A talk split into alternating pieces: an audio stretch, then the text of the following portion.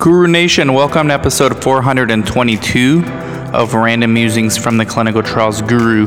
This is taken out of our Site Owner Academy for clinical researchers that have their own sites.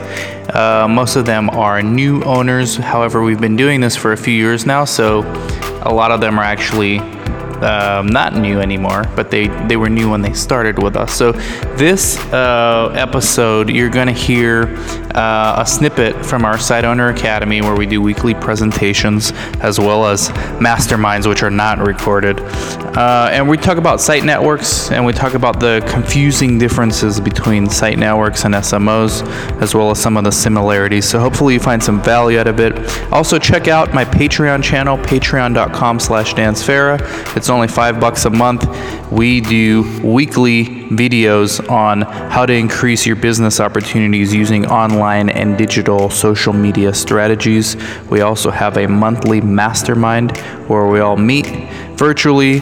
We share strategies and we keep each other accountable. So patreon.com slash dansfera it's only five bucks a month. Link in the show notes. Also in the show notes is the cra and crc academies. Both of those are enrolling. They're going strong. Um, also if you are interested in getting more studies for your site or maybe being part of our site network and doing a package deal just text me 949 415 6256 we can discuss more over the phone. And with that being said, enjoy this episode.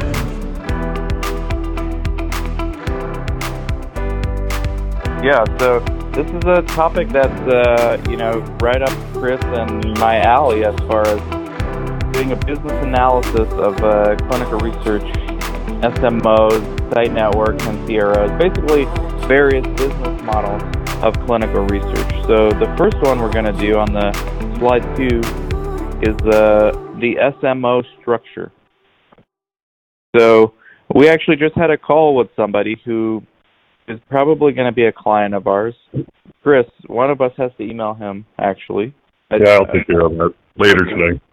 All right. So basically, uh, he was approached by people, which are SMOs, but see, the thing is, when these people approach you, they don't call themselves SMOs. They're just that's what they are. You have to know how to spot them. So they connect sponsors and CROs to clinical research sites. A lot of them also do most of the work for the investigator, which sounds good, but then they also um, take over most of the profits, which is not so good if you're a physician or uh, somebody who's trying to start a site. So, you know, the, there's never anything for free other than these webinars. These are free. Uh, but there's very few things in life that are free in this business, at least in clinical research. And SMOs are definitely going to get their fair share of partnering with the sponsor and the uh, site, right? So that's uh, that's what that is. Uh, the focus for most SMOs is heavily centered around scale and recruiting patients, although really the focus of the SMO is around building the site and doing the work. A lot of these SMOs depend on the physicians to recruit from their own database, but the SMOs will help mine the databases. Uh, so this is the SMO structure. Uh, slide three we're gonna talk more a little bit more about it, and then we're gonna get into like some SMO history, the history of SMOs, and then sort of how that evolved into site networks, which is kind of where this presentation is gonna lead towards. But it's important to understand our history. So slide three, Chris. Uh, research sites that are part of an SMO are not independent and typically have the same process for conducting clinical research. Also, SMOs tend to negotiate one contract for all sites. So basically, they share processes, they share SOPs, they share business identification, meaning tax ID number.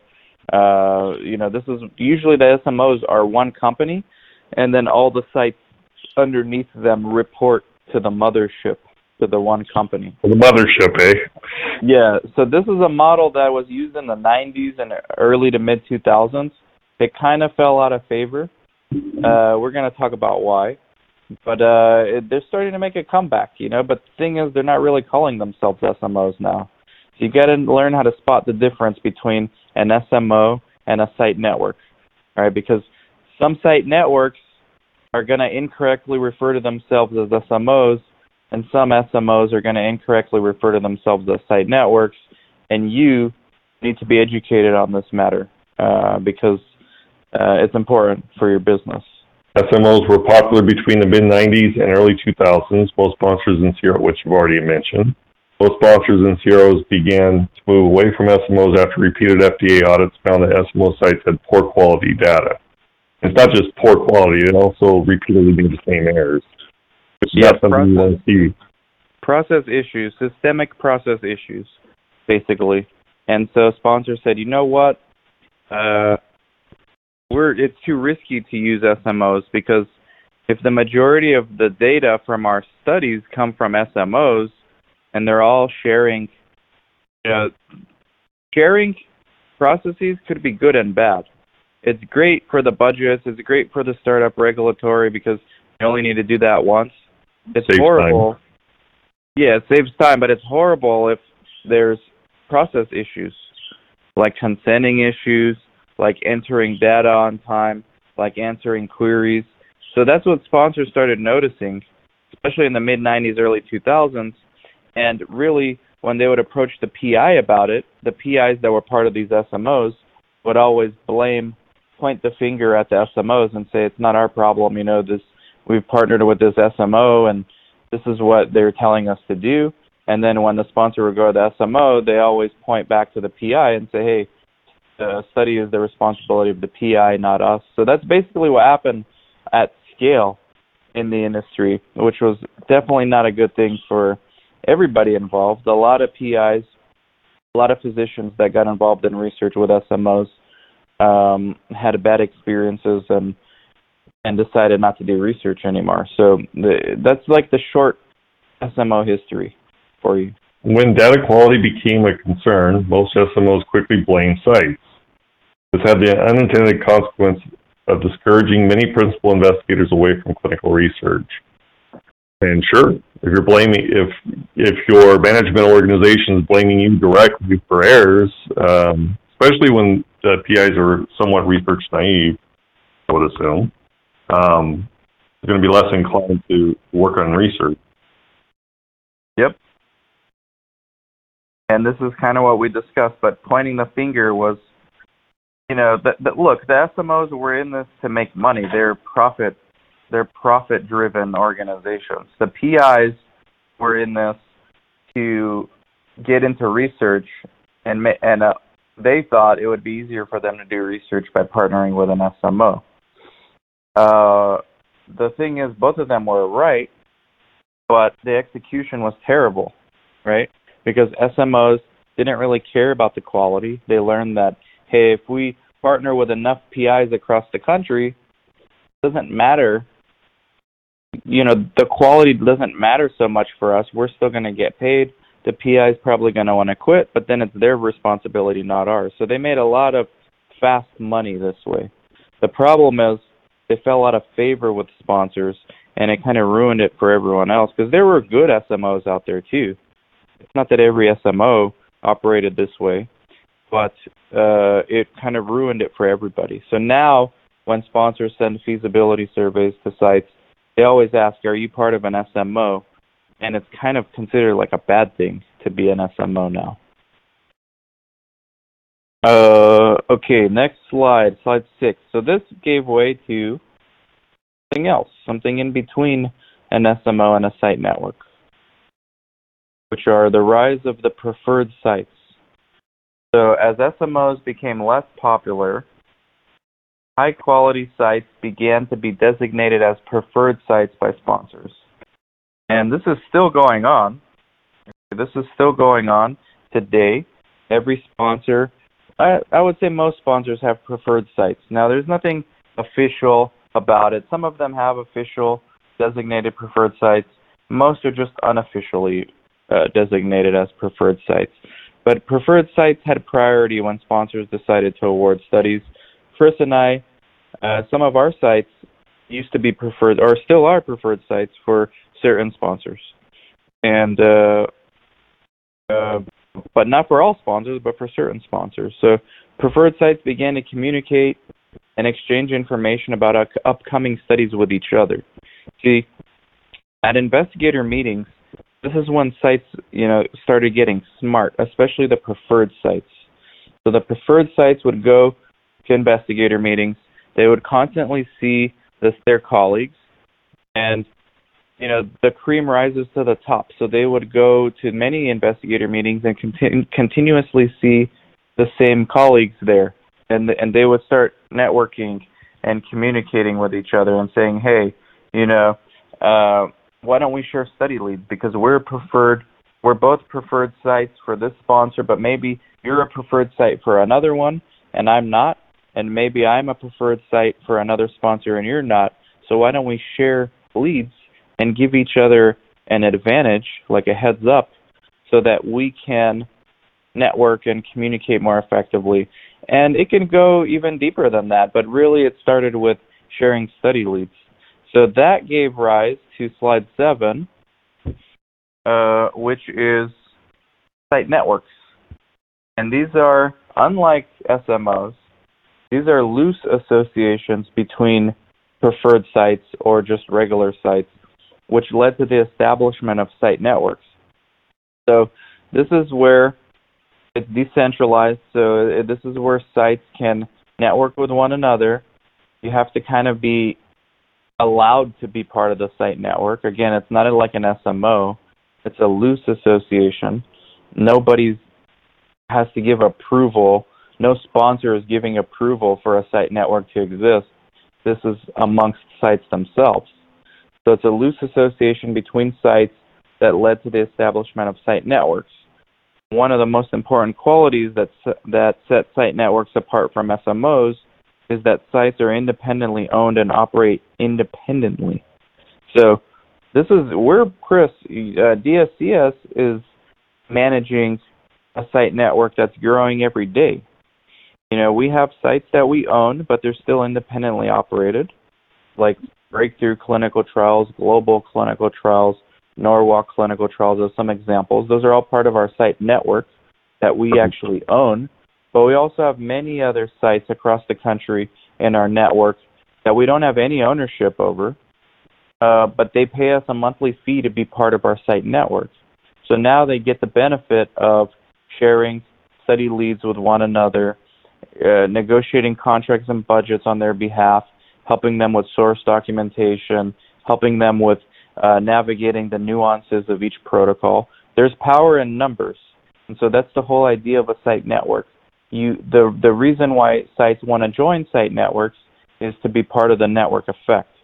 So with DSCS, we have sites that pay in to be part of our network. It's a small monthly fee, or and and or we automatically put the sites that we own into the site networks as well. Uh, site networks are able to informally share studies, budgets, source docs, or best practices. This is like we discussed. Site network overhead is mostly dedicated to salaries and staff training. Even though site networks are growing, many sponsors still have preferred sites, either officially or unofficially. So just because you're part of a site network and one of the sites in that network is a is a preferred site, it does not mean that your site is going to be a preferred site. But the advantage is you're going to get information from that other site And then you're it's going to give you a competitive advantage over uh, your other uh, uh, over your your competition because you're going to know before they do because preferred sites know right away when a study is getting started or or when a sponsor is looking to to do a study so the other sites in the network are going to benefit from this and the idea is you know uh somebody needs to kind of run the site network because otherwise you just have a loose alliance of sites. You still need a leader. So this is kind of what DSCS does. We're a focal point of the site network. Some of our sites don't even communicate with each other. They just communicate with us. And then we share that information and best practices, etc., budget, source, all those things. We disperse that throughout the site network when it's appropriate for those sites. Yep. It's it's an interesting business model, and it's some one that's still evolving, but it's uh, something that arose like a phoenix out of the ashes of the SMOs. The site network's components, sub-industries include experienced research site, inexperienced research site, the private practice physician who is a potential member. So basically, experienced sites know what site networks are. They know the advantages of being part of a network. Inexperienced sites have no clue what's going on. They're not going to know to do a site network. They don't even know site networks exist. Much less, they're not going to be networking with other sites when they're new. So, you're not as a new site. You're never going to be invited to join a site network. There's just no value. You have no value to give to the other sites in that network. So, they're not going to invite you in. Uh, and, as an inexperienced site, if you want to be part of a site network, you either need to start showing how you can provide some value to some established sites.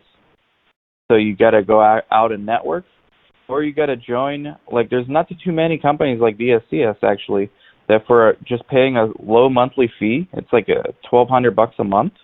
I think during coronavirus it's a thousand a month. Uh, you know the sites get to be part of a site network, right? So you have both of these models existing right now, and we also have experience sites in our site network. And you don't need to. I mean, you can be in more than one site network.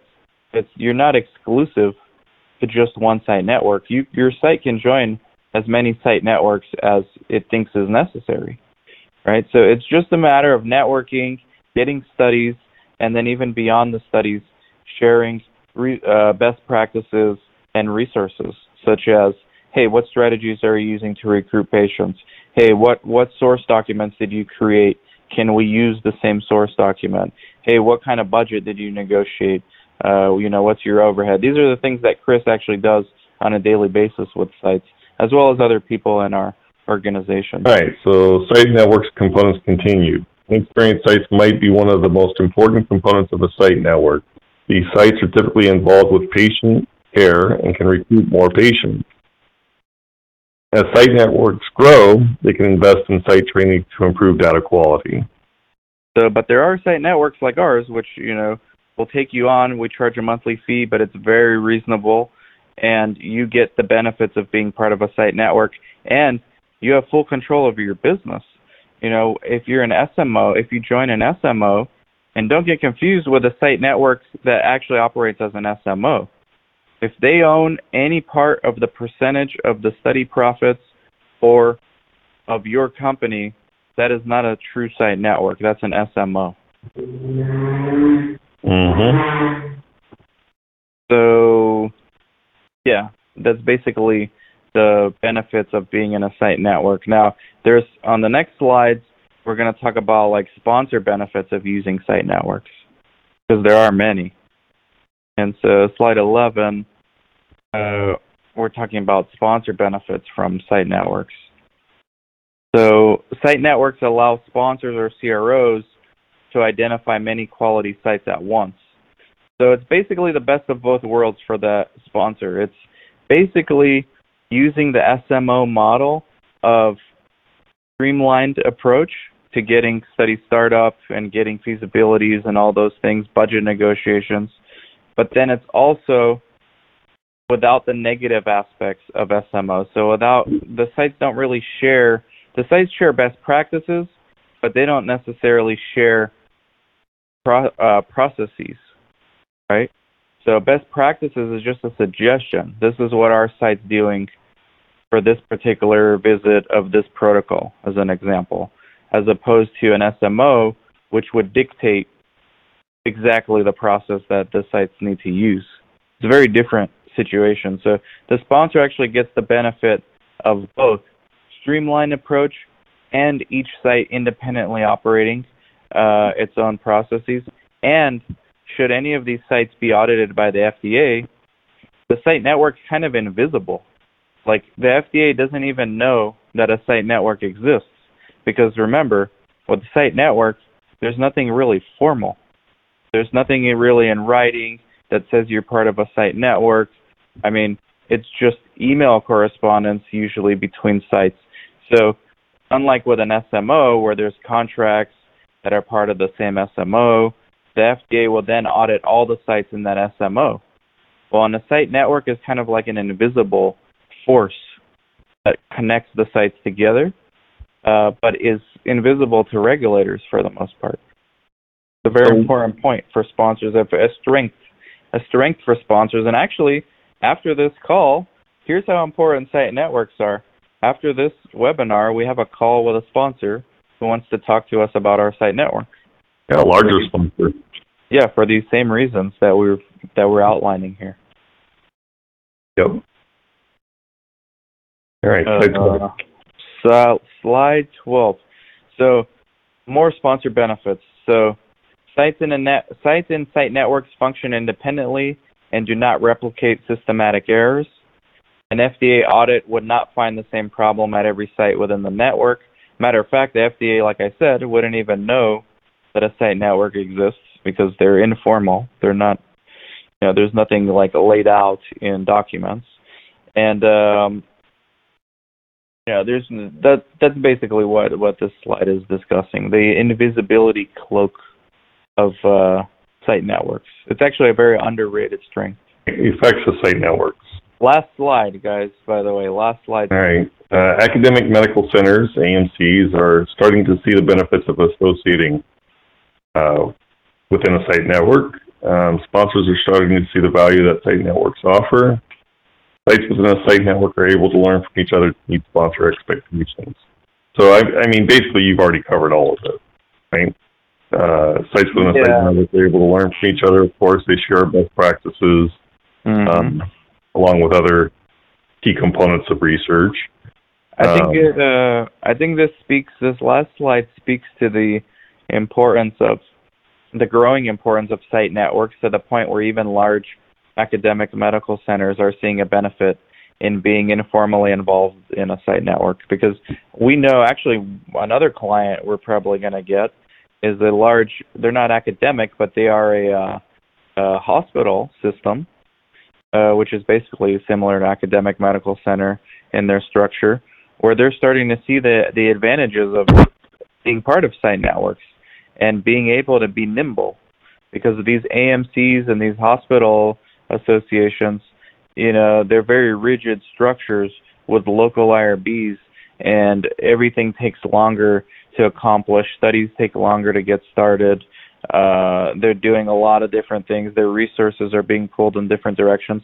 But being associated with a site network and maybe being able to have some nimble off-site locations where they can operate kind of like a smaller site, uh, they're seeing the advantages of joining site networks for to meet these uh, opportunities as well.